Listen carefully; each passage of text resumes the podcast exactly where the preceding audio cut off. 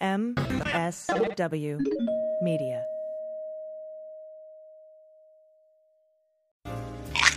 We're all busy, and that's why sometimes you want a good drink and you want it fast. So strap in and hold on tight, friends. This is the three minute bartender. I'm not sure who the vodka lobby paid off to make it so there's one drink you can order before 11 a.m. and not get looked at sideways, but I think we all know which one it is. And no, I'm not talking about a mimosa. In my book, a mimosa is just orange juice with a bad attitude. I'm talking about the Bloody Mary, that crimson concoction that has bedeviled so many a brunch goer. And I have news for you, dear listener. You do not need to go to brunch to have Bloody Marys. In fact, you can make them right there at home, and you can do it any time of day. You can even have them, dare I say it, at night. As you probably know, at its heart, the Bloody Mary is vodka with spiced tomato juice over ice. And if you're in a rush, you can stop there. Don't let me keep you from a cool drink on a hot day. But a carefully constructed Bloody Mary is a thing of sublime beauty. Take a little time with it, and it will pay you back in pleasure.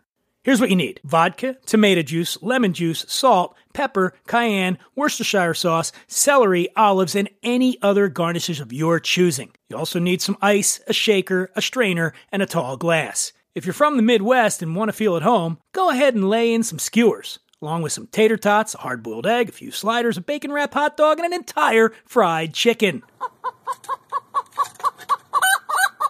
For lo, I have been to Wisconsin and I have had to ask for a doggy bag for my Bloody Mary. Got your stuff? Okay, here's how to make it. Start with your seasonings. Go ahead and hit your shaker with salt, pepper, cayenne, a couple dashes of Worcestershire sauce, and a squeeze of lemon. I could give you measurements here, but we're all adults.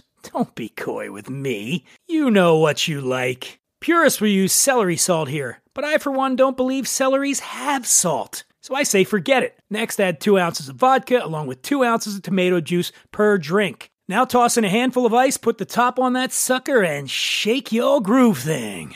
Shake your groove thing, shake your groove thing, yeah, yeah. Now strain it over fresh ice into a pint glass, shove a celery stalk in there along with a couple olives and whatever else takes your fancy. I like pickle spears myself.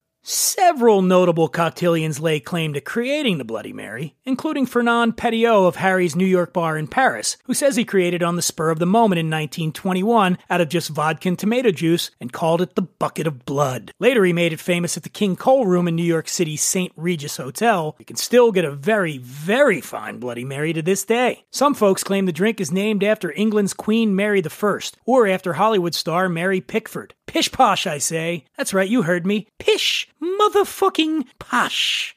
Because do you know who Fernand Petiot made that fateful first Bloody Mary for at Harry's bar in 1921? A guy named Vladimir Smirnov. As in, yeah, you get it. No kidding. You know what else sounds like Vladimir? Vladimiri. It's too beautiful not to be true.